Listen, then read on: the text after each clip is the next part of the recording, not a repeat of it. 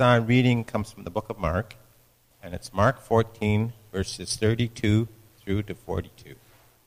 And they went to a place called Gethsemane. And Jesus said to his disciples, Sit here while I pray. He took Peter, James, and John along with him, and he began to be deeply distressed and troubled. My soul is overwhelmed with sorrow to a point of death, he said to them. Stay here and keep watch. Going a little farther, he fell to the ground and prayed that if possible, the hour might pass from him. Abba, Father, he said, everything is possible for you. Take this cup from me, yet not what I will, but what you will. Then he returned to his disciples and found them sleeping. Simon, he said to Peter, you are, are you asleep? Couldn't you keep watch for one hour? Watch and pray so that you will not fall into temptation. The spirit is willing, but the flesh is weak. Once more he went away and prayed the same thing. And when he came back, he again, he again found them sleeping because their eyes were heavy. They did not know what to say to him. Returning the third time, he said to them, Are you still sleeping and resting? Enough, the hour has come. Look, the Son of Man is delivered into the hands of sinners. Rise, let us go. Here comes my betrayers. May the Lord bless the reading of his word. When I read this scripture, um, I think it needs to be read with a, with a bit of a minor key in the background. You know, I think of uh, some of these classical pieces of music which are very emotional and minor key that just uh, really build all the way through. And when I think of this passage, that's what I imagine should be being played because I cannot read this passage without a heaviness on my heart. Jesus has never looked or sounded as human as he does here in the Garden of Gethsemane. Last, last week we heard about how God breaks bread with those who break his heart, but it's now that we start to see the heart of God breaking in such a way that it's almost too painful for us to watch. The shadows along his friends have abandoned him in his moment of need, just like he said they would. And he's alone, just him and God, him and his father. He's heartbroken but he's not wallowing. Instead, he's steeling himself. He's preparing himself for what's to come. He's in preparation mode. And he does this by drawing on the deepest source of strength and comfort that he can find his friends, but more importantly, his, his father. We will be looking at Mark 14, 32 to 42 on two separate planes. The, the first is a, is a human plane. Jesus is relying on his friends and they let him down massively. The second plane is a spiritual plane. God the Son and God the Father are head to head, deep in conversation, doing serious business there in the garden. Now, we've all seen these uh, scenes of rockets blasting off, and it's super impressive. But of course, it's not just a one man or a one woman job. You've got the mission control, you've got flight control, you've got ground teams, you've got the astronauts and the physicists and the scientists and the physical trainers and the psychologists, you've got the engineers and the mechanics. Highly, highly specialized people all working as a team. It's a massive operation involving hundreds or thousands of people over months or years of preparation. But it all comes down to this one moment the, it's the countdown, it's the ignition, it's the lift off.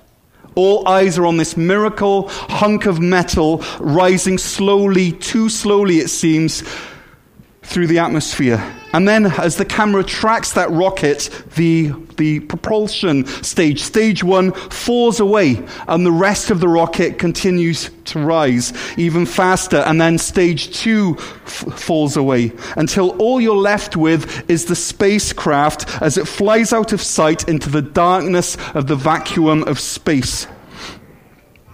And that's what we see here. Jesus arrives at Gethsemane with all of his friends, all his followers. Then he leaves most of them behind. We assume that Judas is elsewhere doing something else. In fact, we know that he's elsewhere doing something else. But he, he, he, leaves eight of them and says, Sit here while I pray. He then takes Peter, James, and John further in. And it's at this moment that we see Jesus begin to be deeply distressed and troubled. He then opens his heart to this crew of three that his soul is overwhelmed with sorrow up to the point of, of death.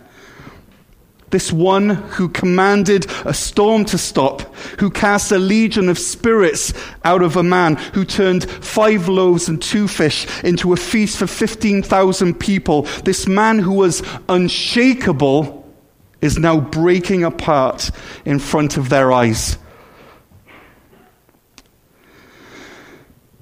He tells them to stay here and keep watch.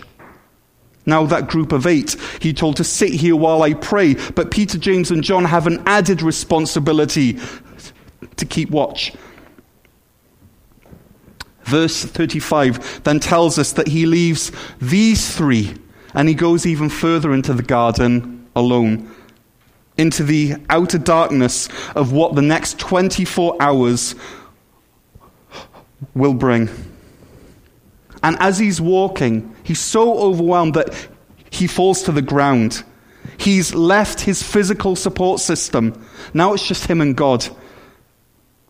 And, and even though he's alone in this conference of pain with his father, he still needs his friends because they're filled with the fuel of prayer. And he relies on this fuel. Keep watch, he tells them. He pleads and still they fail him. Now, we don't know how long he was on his own, but when he returned, he found them sleeping, as verse 37 tells us. Verse 39 then tells us that it happened again and again in verse 41. For whatever reason, whether it's simple tiredness or they ate too much Passover supper, m- most likely it's fear or grief. But whatever, uh, what, but whatever the reason, the disciples keep falling asleep.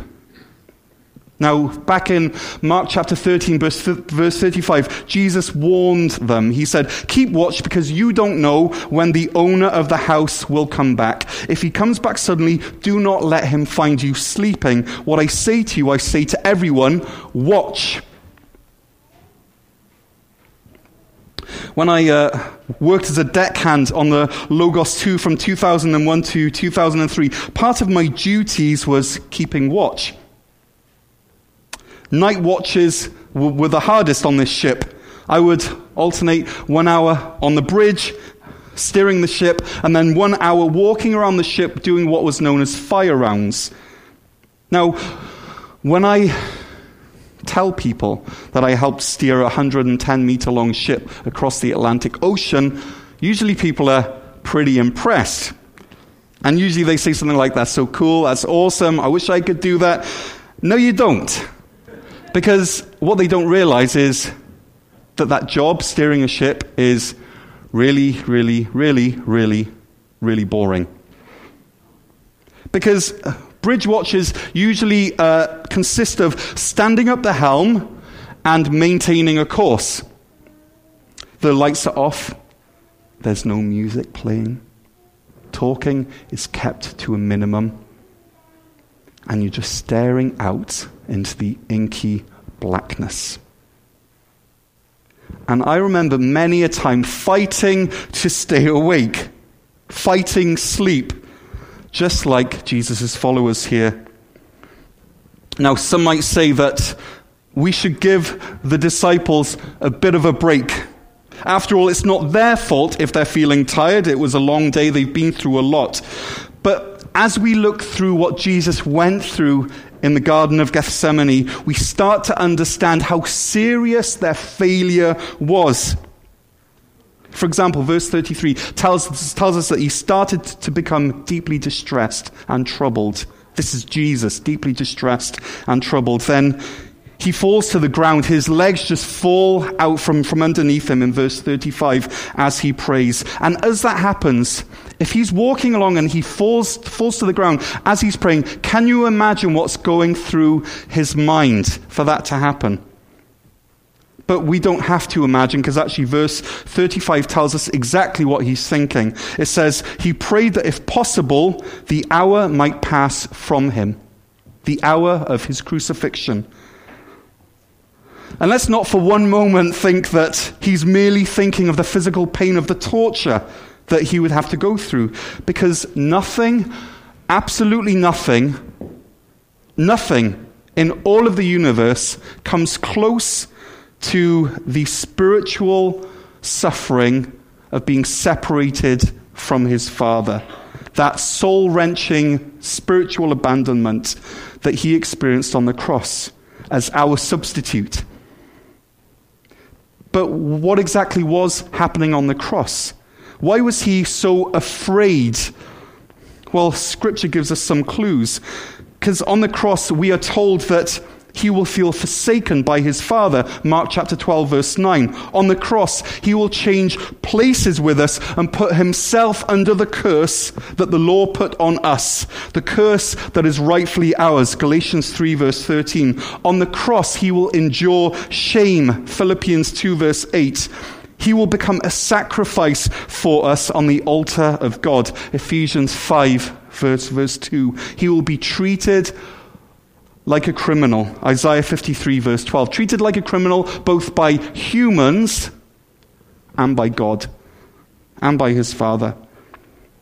You see, it, it was the love of the Father and the Son and the Holy Spirit that created such a stunning plan in which Jesus would take our place, absorbing our punishment and the consequences of sin that should be ours. And what happens as I turn from my way and I trust in Jesus is that Jesus' righteousness becomes my own. It becomes legally mine. You can't take that righteousness away from me. And my sin becomes legally his, and the consequences of that sin become legally his. You cannot hand it back to me. It's no longer mine. And that happened on the cross. He paid it all on the cross. And it's this thought of being separated from the Father, of bearing our sin, that causes him to pray in verse 35 if there is any other way. If there is any other way.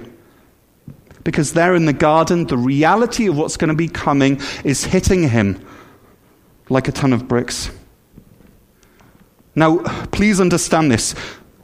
What this is talking about, this is what God has done for you. This is what God did for you. Whether you choose to accept it and believe, or you continue resisting Him and rejecting Him, know this that God did this for you. Now, we may not have been tasked with staying awake for Jesus in the garden, but we can fall asleep on the job that God has for us, just like His followers did with their best intentions, with all the willpower in the world, they fell asleep. They failed. And for us who are following Jesus, this is often where sin flourishes, right? We don't keep watch. We fall asleep, morally speaking, which is when we give Satan and our own sinful flesh the chance to establish a foothold in our lives. We choose to shut out the requests of Jesus. We hit the snooze button over and over and over again, and we say to Jesus, Not now. I want another five minutes. Next time, I will obey. I will be holy next time. But right now, this is me time, Jesus. We all suffer from spiritual narcolepsy. We love the soothing, soporific sounds of the world telling us that it's okay, everything's okay, you don't have to worry. We fall asleep at the helm. But verse 37 shows us how serious this condition of sinful sleepiness is. And it's worse than, uh, and this, and this condition is worse than any physical sickness you will ever have. Sinful sleepiness. And we are told that there's a symptom, there's a diagnosis, there's a warning, and there's a remedy. And so the symptom of sinful sleepiness is falling asleep spiritual sleepiness. As Jesus says, Could you not keep watch for one hour? Was that beyond you? And no, they weren't able to. They gave in to their human desires. In this case, it, it, it was for sleep. And how many times do we fail when face to face with temptation in the arena of life. How many times have you failed? How many times have I failed? How many times, you know, do we say to Jesus, I will never do it again, only, you know, to do it again? And verse 39, really tellingly, tells us that the disciples did not know what to say. You know that moment, right? When you're caught in the act, when there's nothing left for you to say, there's no excuse for you to be ma- for you to make. It's a it's a horrendous feeling, and some of my times of greatest resolution to sin have been just after sinning, right? Is it just me? Never again, I say. Whatever it takes I never want to feel that shame again. Nothing can be worse than the feeling of knowing that I've let down the one that I love. And so a day goes by, and a week goes by, maybe a month, and then I do it again. Just like the disciples in verse 41, returning the third time. After that moment where they had nothing to say, he comes back and he says to them, Are you still sleeping and resting? Un- unbelievable. And yet it's just like us. It's just like you, and it's just like me. This sinful symptom is falling asleep. But just like any good physician, Jesus gives them then a diagnosis. In verse 38, he says this The spirit is willing, but the flesh is weak. The spirit is willing, but the flesh is weak. Now, there's no need for a second opinion here because Jesus is the physician. He's made a diagnosis. The spirit is willing, but the flesh is weak. Now, Paul in Romans 7, verse 21 says this Although I want to do good, evil is right there with me. Have you ever felt this civil war inside you? You know what you should do, and you even want to do it, but you feel unable to do it. It feels as if you've been invaded by an enemy power. And Romans 7 says that this state leads to the misery of shame and hopelessness. No one, no one wants to be there, right? Now, last week I talked about how sin and shame can feel like, like, like the bouncers barring us from God's presence. But what happens when we acknowledge the sin and shame is that they then transform into the entry requirement into his presence, into his grace. The spirit is willing, but the flesh is weak. Have you ever felt like that? Because as Jesus' siblings, as his brothers and sisters, even though we've been 100% adopted into his family, we still wrestle with the old destructive habits that we learnt in the foster system of sin. Inside each Jesus follower is a civil war raging. And if we don't keep the old nature in check, then we're on a dangerous path that leads to the worst case scenario and in this case, in Mark 14, the worst case scenario was the disciples choosing to save their own skin by choosing not to own their Lord. You know, they said, We don't know him. They ran away. They chose life over love for him. They chose fear over faithfulness. This would be the lowest moment in their lives. Jesus calls it falling into temptation. What about you? What temptation are you at risk of falling headlong into? What is it that you've allowed in that if you don't get it under control, that it will lead you somewhere that you later regret? To your worst case scenario, to your lowest moment. But it does not have to be this way.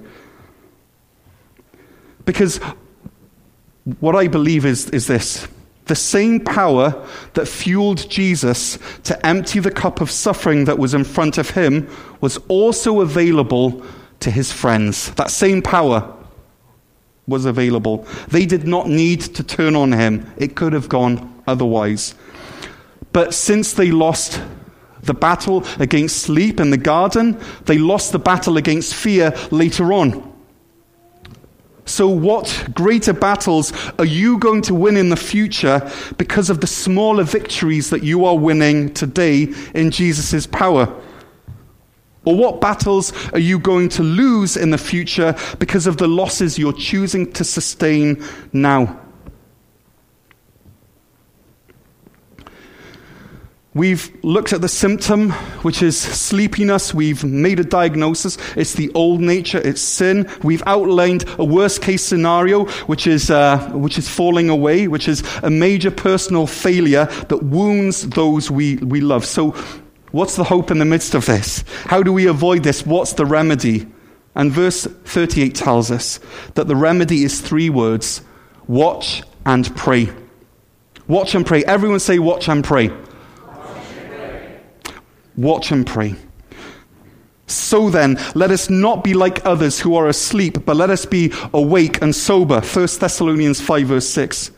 The end of all things is near. Therefore, be alert and of sober mind so that you may pray. 1 Peter 4, verse 7.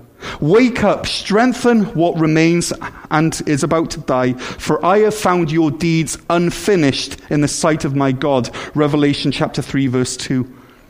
Watching and praying are not the same thing. They are, they are two separate efforts that must, that must be made. Watching speaks to the effort that we must make ourselves. It's, it speaks to engaging the will. It speaks to making a decision to do a certain thing. It is resolve and it is stick with itness. It's moxie. It's grit. It's the fruit of the spirit of self control. That's what it means to watch. And then prayer on the other hand, speaks to our need of God's empowering. It speaks to humility and realizing that we cannot do it alone. We need a principle and a power that comes from outside of us to enable us to do what we have to do. Prayer is connecting ourselves to the power station of God's power and love, as I mentioned in a previous sermon. And we cannot watch without praying and we cannot pray without watching. Because if we watch without praying, then we become self reliant. We think it's all up to us. We exhaust ourselves. We reach the end of our earthly resources. But then if we pray without watching, then we end up with woolly, drifty, nebulous prayers, God bless mummy, you know, God bless daddy, that, you know, really don't do much, much good. There's no sense of urgency. So we have to watch and pray. So, how is your prayer life? Are you seeking the Lord while he may be found? Isaiah 55, verse 6. Are you asking and receiving, seeking and finding, knocking and having the door opened? Matthew 7, verse 7. Are you letting your requests be made known to God? Philippians 4, verse 6. Do you believe John 14, verse 13, where Jesus says, If you ask anything in my name, I will do it? Also, how is your watch life? Are you being watchful in all things? 2 Timothy 4, verse 5. Are you watching, standing firm in the faith, be, faith, being brave, being strong? 1 Corinthians 16, verse 13. Are you alert and of sober mind, knowing that your enemy, the devil, has you on his menu? 1 Peter 5, verse 8. Are you being serious and watchful in your prayers because we have limited time? 1 Peter 4, verse 7. We used to sing, Trust and obey, for there's no other way to be happy in Jesus but to trust and obey. Well, I'd like to offer this new version. Be watchful and pray, for there's no other way to win future battles than to be watchful and pray. To win the day, watch and pray. What you choose to do this moment, this day, this hour, has a direct impact on your future joy. You create this moment, the you that you will one day end up being. Watch and pray so that you will not fall into temptation. The word Gethsemane means oil press. It was at the foot of the Mount of Olives. And I imagine that it was named that because it was here that olives were squeezed and pressed until the pure olive oil ran out, their pure essence ran out. And so it's not a coincidence that Gethsemane is the place where Jesus began to be squeezed and pressed until he sweat blood. It's also the place where the disciples began to be pressed, pressed by testing, pressed until the truest version of themselves came seeping out.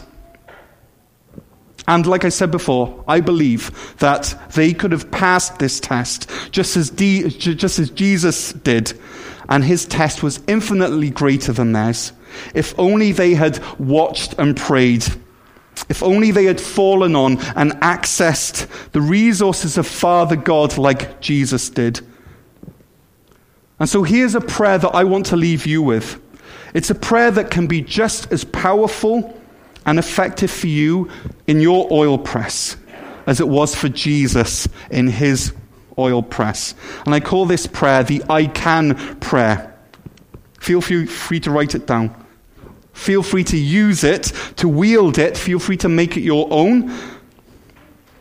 And it comes right out of the word here in verse 36.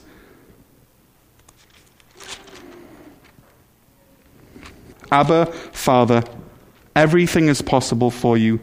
Take this cup from me, yet not what I will, but you will. So, first, pray to God from, from a place of intimacy. Abba, Father. He's your Father, your dad.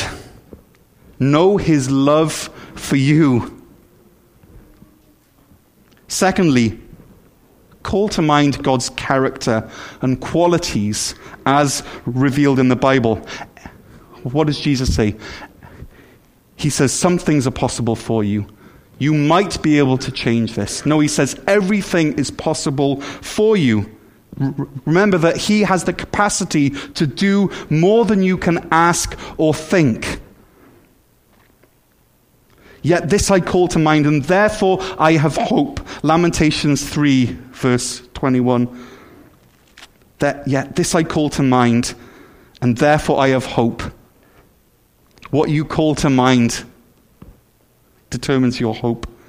Third, be authentic with him. Don't tell him what you think he wants to hear. He doesn't like these silly religious prayers. He's not interested in that at all. He wants to hear this Take this cup from me. He wants honesty. He wants you, not the you that, he th- that you think he wants. So be honest to him because God responds to honesty. And lastly, rest in a place of non resistance to his will, yet not what I will, but what you will. And it's this prayer that can move you from a place of I can't to I can. Holiness replaces hopelessness.